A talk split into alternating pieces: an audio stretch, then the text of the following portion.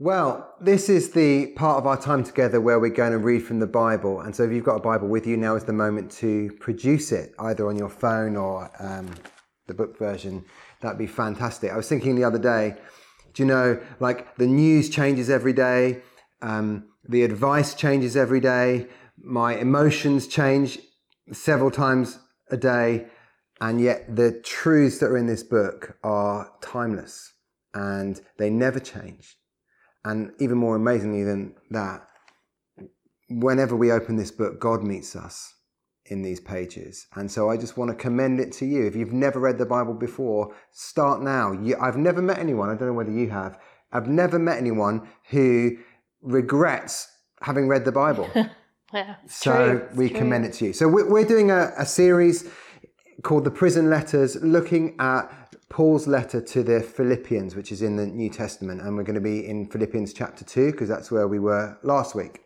Um, and just while you're swiping or tapping to Philippians chapter 2, let me just remind you about the context. So the Apostle Paul is in lockdown in prison, and uh, he is longing to visit his friends who are in Philippi. Um, and he's heard that there's been a relational breakdown and there's a kind of a, a relational mess over amongst his friends. He wishes that he could go and visit them and help them to solve that, but he can't. And so instead, he has to write this letter. And so we're going to read from Philippians chapter 2, verse 3 onwards, because Taryn finished up brilliantly. Such a great talk last week. You haven't heard it, download it or listen to it. Uh, she did up to verse 2. So he says this Do nothing out of selfish ambition or vain conceit. Rather, in humility, value others above yourselves, not looking to your own interests, but each of you to the interests of the others. In your relationships with one, with one another, have the same mindset as Christ Jesus, who, being in very nature God, did not consider equality with God something to be used to his own advantage. Rather, he made himself nothing by taking the very nature of a servant, being made in human likeness, and being found in appearance as a man, he humbled himself by becoming obedient to death, even death on a cross. Therefore, God exalted him to the highest place and gave him the name that is above every name, that at the name of Jesus every knee should bow in heaven and on earth and under the earth, and every tongue acknowledge that Jesus Christ is Lord to the glory of God the Father. That's our text for today, and we'll pick up further on next week. I remember my first day at school, and the reason I remember it is because it was the moment I discovered that not everything I've ever created is a work of art. Um, you know, like when you're a, a, tiny little kid, you're creating things with, you know, paper and uh, pencils and, and, crayons or whatever. And, you know, people just coo at it. You know, I remember you just do a little picture and, and, and somebody at home is delighted and excited that you've done that, um, which was great. And then you get to school and suddenly you're getting ticks for some things but then you're getting big red horrible crosses next to other things which is just like traumatic i mean I, some people would say i've never really recovered from you know getting those big red crosses until we got to mrs johnson's class and Mrs. Johnson, looking back now, was just one of those people who is just so unbelievably encouraging and lovely and kind. She couldn't bring herself to write a cross next to anything. And so instead of writing a cross, she used to write a question mark. And so uh, I remember the, the, like the first week in her class, she sent us home to do some work at home. And we came back the next day, we brought the work that we'd done, and there were like some ticks and then some question marks. And we were like, Miss, what, what is this? And she said, uh, Oh, that's a question mark. It means think again. I believe actually with all my heart that this crisis amongst many other things, is providing for us an opportunity to think again. You know, I've heard people talking about when, when we go back to the way things were, listen, we're not going back to the way things were.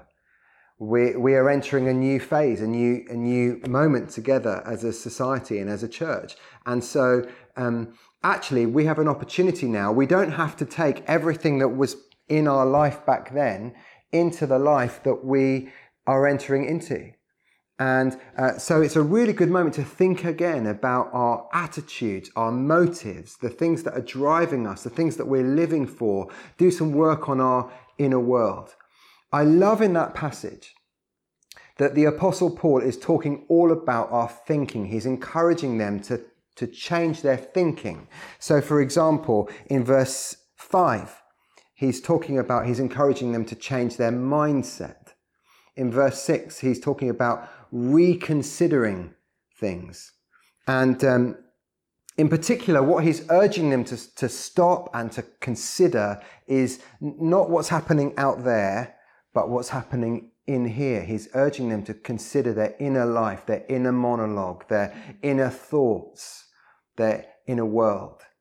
And uh, ultimately, the truth that he's wanting to communicate to them is this uh, the truth is, the reasons we live shape the relationships that we have that shapes the reality that we experience. Let me just say that again. He's trying to convey to them the reasons we live shape the relationships that we have that shapes the reality that we experience. In other words, what he's talking about when he's addressing this relational mess is, is he's kind of saying, do you know what? Um, uh, you, you are in a relational mess. And that relational mess is impacting your effectiveness on your mission. The impact that you're having on the world is being diminished and compromised because you're not practicing what you're preaching. But let's look, rather than looking at all of that, let's look at your inner world. Because the motives and the thinking and the attitudes that you have right at the core of who you are are what is ultimately leading to your broken relationships and your lack of effectiveness. And so he's encouraging them to do some inner work, a bit like Mrs. Johnson. He is saying, hey, listen, think again. And uh, I just think he's, he's ultimately pointing to two different things that he wants them to, uh, the, two different bits of homework that he wants them to do on their inner life. And the first one is this he wants them to live with the right motives. Um, uh, he wants them to really look at what is it that's driving them. And, and he gives them a range of options, right? So in verse three, first of all, he says, option one, do nothing out of selfish ambition. The word that, that I don't know whether you know this, but the, the, the Bible that we have that's in English was originally in other languages, and the New Testament was orig- originally written in Greek. And the Greek word that is translated as selfish ambition is a word that was originally used to describe um, a day laborer. So someone who did a day's work and got a day's pay for their for their work. And you say, well, that sounds pretty positive, and it was. But over time, the use of that word uh, kind of changed and became something more negative. So by the time of Aristotle, Aristotle uses it to describe a kind of self seeking, self serving politician, a greedy politician who, instead of carrying out all of their activities for the good of society, you know, with noble and altruistic motivations, and, and you know, like uh, you just want to do something good for the world and for the people you serve. Instead of that, you're just in it for yourself. You're in it for the trust, for the uh, the prestige and the status and the power and, and the money. You're a mercenary. And here is Paul saying, don't be a mercenary in the way that you live. I think it's a powerful challenge. It's a powerful question um, to ask ourselves. You know, like he's basically saying, in the way that you relate to one another, in the work that you do, what is your motivation? And choose to make sure that your motivation is not, what do I get out of it?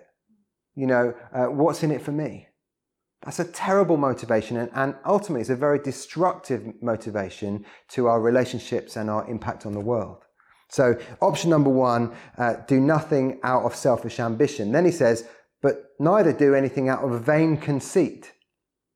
The word, the Greek word there is kenodoxia. It means literally empty glory. Don't do anything for empty applause. You know, when you're a kid, again, you know, initially the stuff that you do is greeted with applause, and it turns out that we really like applause and it makes us feel good.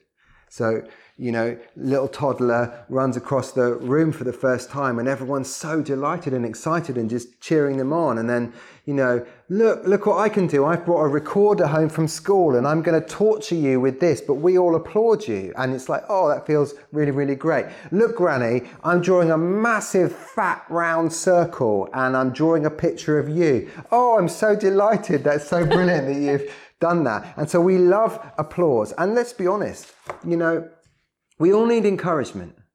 We all need reassurance. We all need people in our lives who will cheer us up and cheer us on. But it's a terrible motive to live for.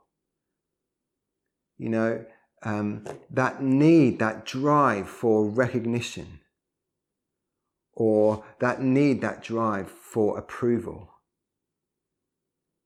Again, an incredibly destructive power. And so we should ask ourselves to what degree am I living for the applause of others in an unhealthy way? Um, and then there's this third option, which is really the only option, the best option, which is to serve the interests of others. Verse three and a half. He says, In humility, value others above yourselves. Now, he's not saying you know they're worth more. He's just saying know, their their needs their their hopes their dreams you know consider those above your own hopes and your own dreams. And then he, it goes on to explain that not looking to your own interests but each of you to the interests of others. And the more i've thought about it the more i've thought gosh what a simple yet immense piece of teaching. That if we would wherever we are and whoever we find ourselves with, if we were to say, how, what are the needs of these people and how could I serve them? What a powerful piece of teaching. You know, that, that I, I might be a, a project manager in the oil industry. I might work in a cinema or a supermarket or a shop. I might be a nurse or a doctor. But if in every situation my inner motive, the drive that is within me was, I am going to look for people to serve. I'm going to assume that the people who are around me right now, God has put in my life for me to serve their needs and their interests. That's a beautiful thing. And that doesn't destroy relationships like the previous two, that builds relationships. It makes everything sweet and ultimately increases our influence and our impact in the world. So that's the first thing. Live for the right motives. Number two, love the right king. Hmm. Uh, in these days of like hashtag be kind, you know, the idea of servant leadership is really familiar to many of us that, you know, most of us would expect from our leaders people who are kind and compassionate and genuine and authentic and real. That's what we're expecting. But that concept of a leader was utterly alien to the ancient world. The ancient world was ruled over by emperors and kings whose primary motivation was to uh, come across as as impressive as possible right? And so, and so you know if you're an emperor or, or a king you're going to collect wealth and trinkets as a demonstration as a symbol of your authority and your power. Uh, and you see that if you think about it, you stop and think about it for a moment, as I was uh, just the other day when I was writing this talk, I was thinking, gosh, think, you know, you got one guy building the giant pyramids, you know, and somebody else building the uh, temple of Artemis in Ephesus, somebody else building the Hanging Gardens of Babylon. You know, they're all building these enormous expressions of their um, persona, trying to make everyone know that they're really magnificent and, you know, uh, big. It, and, and ultimately, that, that kind of worked its way down through society. Everyone was trying to do that because they were all fixing their eyes on those kings and emperors.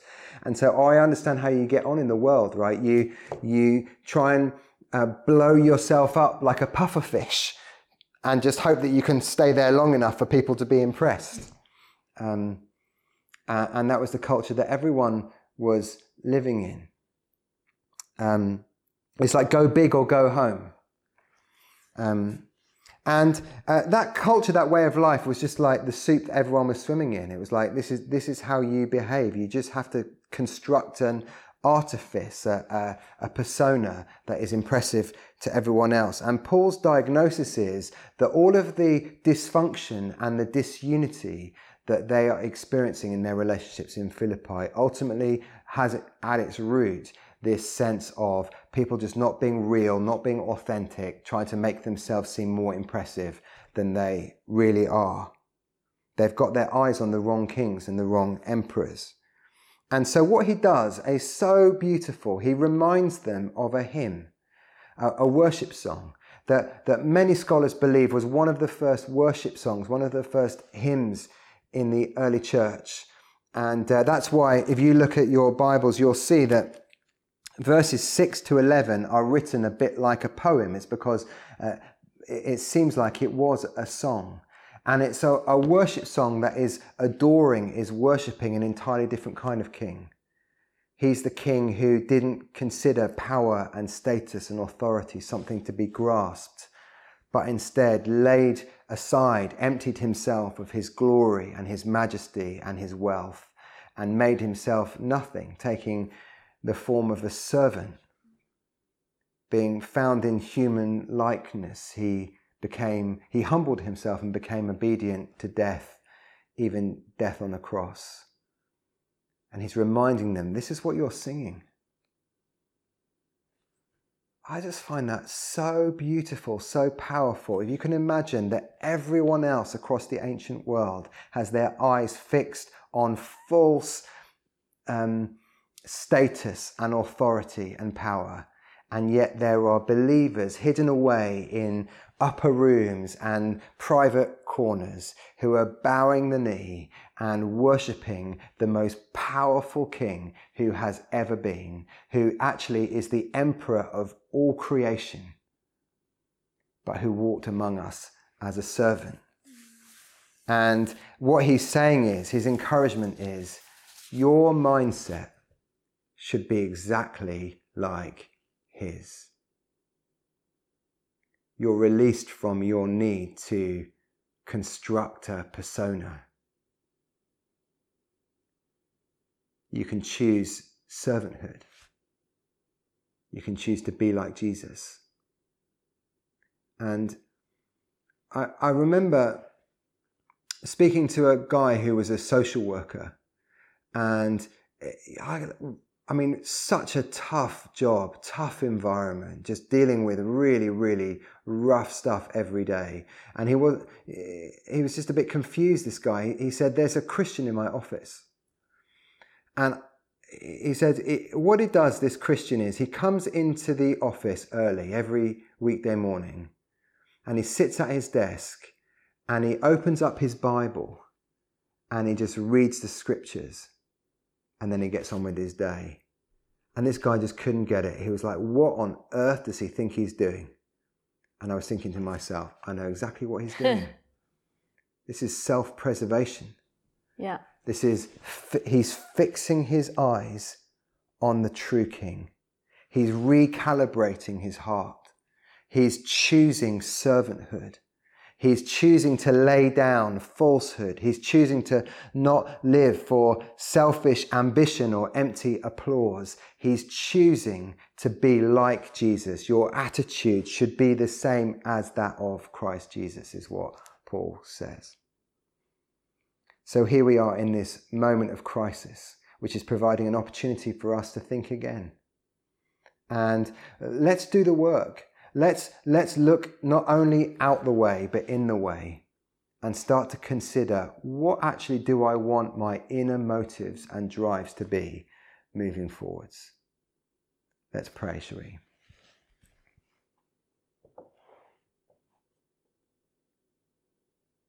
And Lord, the soup that we're swimming in, the, the culture that we live in, is easily impressed by um, pretense. But our decision, our choice today is to live a different kind of way, to, to live with a different inner life, to, to strive towards becoming more like Jesus and, and living the way that he lived among us. And so we pray that you'd help us, show us the way Lord, as we look inwards and reflect and think again on our own hearts and our own souls, Lord, please would you help us by your Spirit, guide us on that inner journey and help us to be different and to live differently from now on. Amen. Amen. Amen.